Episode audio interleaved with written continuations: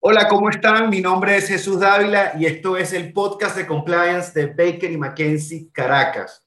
Un espacio donde nos encontramos para discutir, conversar, profundizar sobre temas de compliance y fundamentalmente dar a conocer, difundir esta cultura tan importante hoy en día, tan importante para no solo el, problema, el problema ético que plantea la lucha contra la corrupción, sino además el verdadero problema económico que representa. Y hoy tenemos un invitado especial que, que nos engalana su presencia. Eh, es una persona que no solo considero un gran abogado, sino además gran académico, eh, gran profesor y ciertamente una gran persona. Tenemos hoy con nosotros al grande y eminente Eugenio Hernández Bretón. Profesor, ¿cómo está?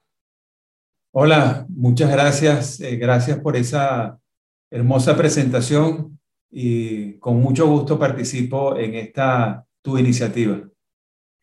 Gracias, profe. El, siempre nos gusta empezar el podcast eh, hablando un poco del aspecto personal de nuestros invitados. Eh, eh, es quizá difícil resumir lo que es una carrera brillante en el derecho y demás aspectos de la vida pública que usted ha tenido, pero, pero sí nos gustaría conocer un poco ese primer acercamiento que tuvo con el derecho, cómo entra eh, Eugenio Hernández en Baker, cómo, cómo ha encontrado su experiencia a nivel personal. A mí particularmente me parece fascinante y lo he dicho siempre, eh, que siento una profunda admiración por la forma como usted ha logrado equilibrar todos estos mundos y en todos, tanto en la práctica como en, el aspecto académico, ha resaltado de, una manera como, como pocos lo han logrado en Venezuela y me atrevo a decir en el mundo. Entonces cuéntenos un poco, profe, cómo ha sido e, e, este desarrollo, ese aspecto personal de, de, Eugenio Hernández, el abogado, el humano? Bueno, con mucho gusto. Eh, comencé a estudiar derecho, eh, yo diría prácticamente por descarte. Eh, a pesar de tener familiares, mi padre, tíos, mi, uno de mis abuelos también en la profesión. Pero lo cierto del caso era que creo que tenía otros intereses, pero bueno, la vida es así. Y la vida me dijo que mejor me quedara en Caracas y que mejor estudiara derecho. Y así comencé. Y cuando estaba por eh, comenzando mi tercer año de estudio de derecho en Caracas, eh, supe de algo que se llamaba despacho de abogados miembro de Baker McKenzie. Y me acerqué, me entrevistaron, me contrataron como pasante y allí comenzó una, una relación que yo podría decir que ha sido de, fidelidad y de mucha estabilidad, porque tiene más de 40 años. Es decir, eh, eh, ya casi vamos para las bodas de oro, imagínate tú. Bueno, allí empecé en, el, como pasante. Eh, luego de esos tres años de pasantía me ofrecieron contratarme. Ingresé como abogado, era el más jovencito de, del despacho en ese momento. Creo que hoy en día soy el mayorcito de los abogados del despacho. Y bueno, allí comencé, me fui a estudiar a los Estados Unidos, que era una suerte de expectativa de aquel tiempo de hacer una, un LLM allá, como tú también lo hiciste, como tantos de nuestros abogados lo han hecho. Eh, pero tenía otros deseos también, lo terminé, regresé, eh, viajé por los Estados Unidos, conocí los Estados Unidos un poco. Me vine a Caracas otra vez, pero siempre con el deseo de continuar estudios en otras partes del mundo. Quería estudiar en Alemania. Logré irme a estudiar a Alemania, primero una maestría y luego el doctorado. Y lo hice por la fortuna de la vida con una beca que me dio el Professional Development Committee de Baker McKenzie.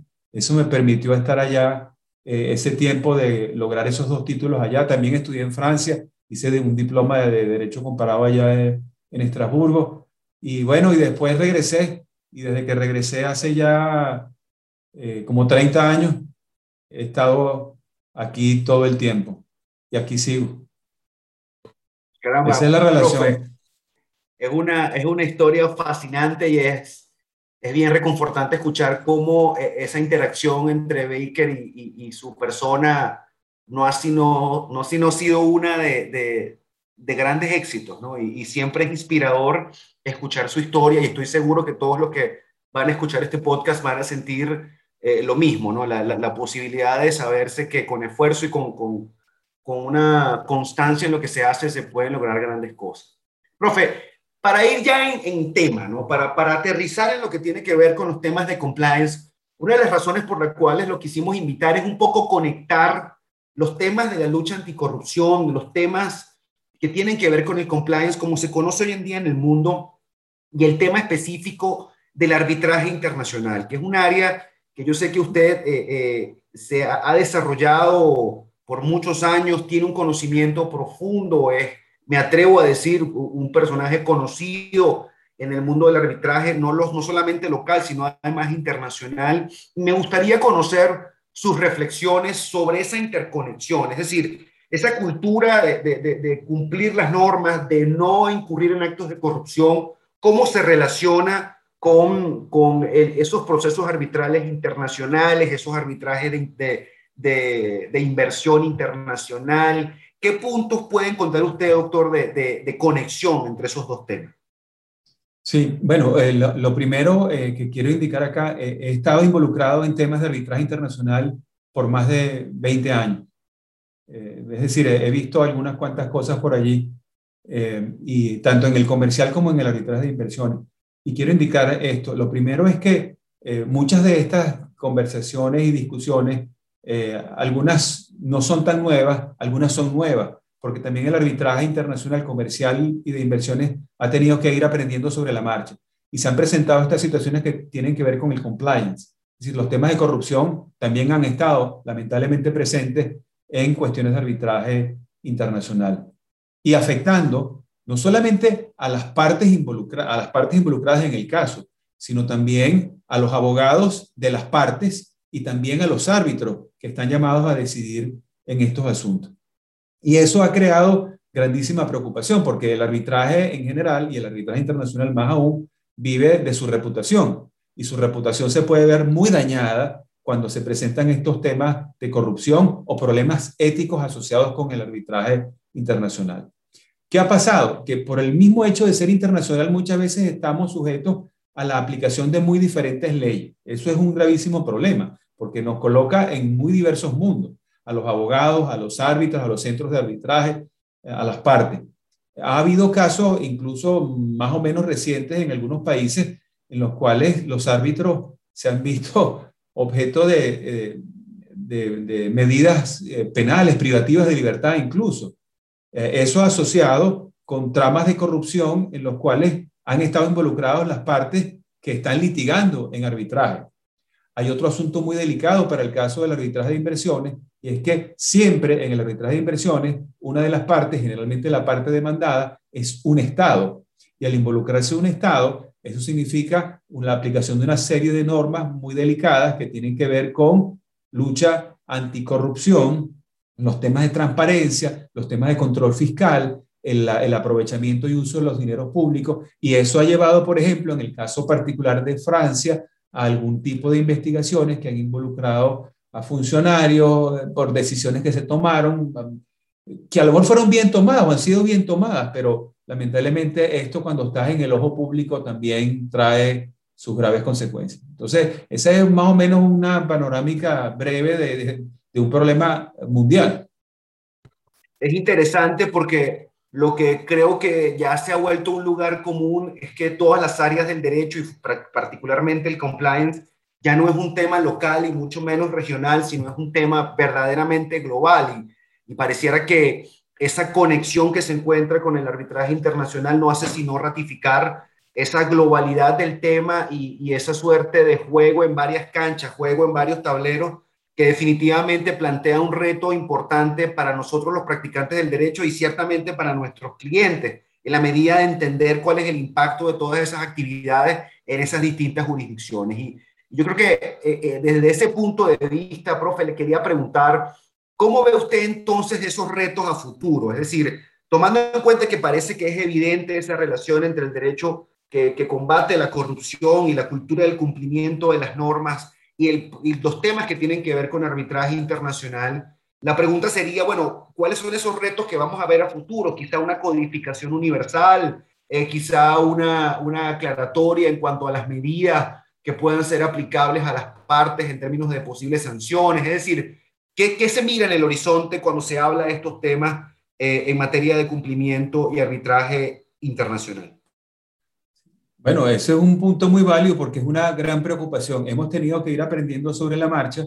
Eh, cada vez estamos más conscientes de la problemática, cada vez estamos más conscientes de que estamos sometidos potencialmente a muy diferentes ordenamientos jurídicos y que no necesariamente un método conflictual para solucionar estas cosas es el aplicable sino que acá también eh, estamos eh, prácticamente explorando, algunos lo han llamado una suerte de tierra de nadie, ¿no? Pero también es una tierra de todos, porque también, el, a pesar de que el arbitraje internacional es verdaderamente internacional en el sentido de que estamos conectados a muy diversos, a muy diferentes ordenamientos jurídicos, lo cierto del caso es que siempre tenemos forzosamente que operar en el, territorio de uno y a veces de varios estados.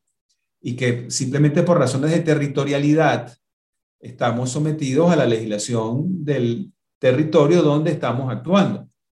Eso significa que ya la necesidad de ir unificando o uniformando ciertas reglas, por lo menos desde el punto de vista de comportamiento ético, se han venido trabajando. Eh, hay asociaciones de abogados y de arbitraje que han hecho ya sus propuestas. El tema es cómo se hacen exigibles esas propuestas de comportamiento ético. Y más gravemente es el tema penal, porque el tema penal, que no puede ser, deja de ser meramente ético y deja de ser meramente eh, de, de, de, pura sugerencia, sino que tiene su realidad, porque aquí hay en riesgo libertad de las personas, aquí hay sanciones patrimoniales que pueden ser cuantiosas, eh, eso significa que esto va a requerir la intervención de los estados. Así como la, existe, la, por ejemplo, la para mencionar un par de las convenciones más famosas y más internacionales, eh, una en el ámbito eh, mundial, como sería la, el Convenio de Nueva York de 1958 sobre reconocimiento ah, y ejecución de lagos arbitrales eh, eso por un lado, y la Convención Interamericana para hablar del continente sobre arbitraje comercial, eso es lo que nos hace a nosotros pensar que al igual que eso está allí, vamos a necesitar algún tipo de acercamiento entre los estados para también fijar ciertas reglas en esta materia. Eh, buscar unificar las reglas para dar también de alguna forma orden y seguridad a la hora de actuar. porque si no, realmente estamos siempre eh, en la expectativa de cuál legislación es la que nos podría afectar. Entonces, el compliance se ha convertido también en parte de la práctica diaria de la gente que se involucra en el arbitraje internacional, sea comercial o sea de inversiones. Y es un aspecto que tomamos con mucha seriedad y con mucho cuidado, eh, no solamente para protegernos en lo personal, para proteger las firmas a las que pertenecemos, sino también para proteger a nuestros clientes en sus actuaciones. El, tema es fascinante y solo ratifica la importancia de, de, que, que cobra la difusión de estos temas. Definitivamente hablar de compliance hoy en día es hablar no solamente de la lucha anticorrupción, sino además de distintas áreas del derecho y la manera como ellas van interactuando. Profesor, para nosotros un placer haberlo tenido acá, haber podido compartir, así sea un poquito de su conocimiento. Seguramente lo invitaremos en próximas ocasiones para hablar de más cosas. Eh, es fascinante, no solo por su conocimiento, insisto, que ciertamente es vastísimo, sino además por su calidad humana, la cual certifico luego de estar 20 años en Baker y haber trabajado con usted por, en tantas cosas. De verdad, profesor, muy agradecido por su presencia aquí en nuestro podcast el día de hoy. Un gran gusto, muchísimas gracias por la invitación y lo mejor para todos los que nos escuchan. Gracias. Entonces, mi nombre es Jesús Dávila y esto es el podcast de compliance de la oficina de Caracas ah, de Baker y McKenzie con, con, pues un podcast que nos deja con una sonrisa en la, en la cara. Nos ha dibujado un panorama interesantísimo y espero que los escuchas hayan disfrutado de esta conversación. Nos veremos en una próxima oportunidad. Hasta luego.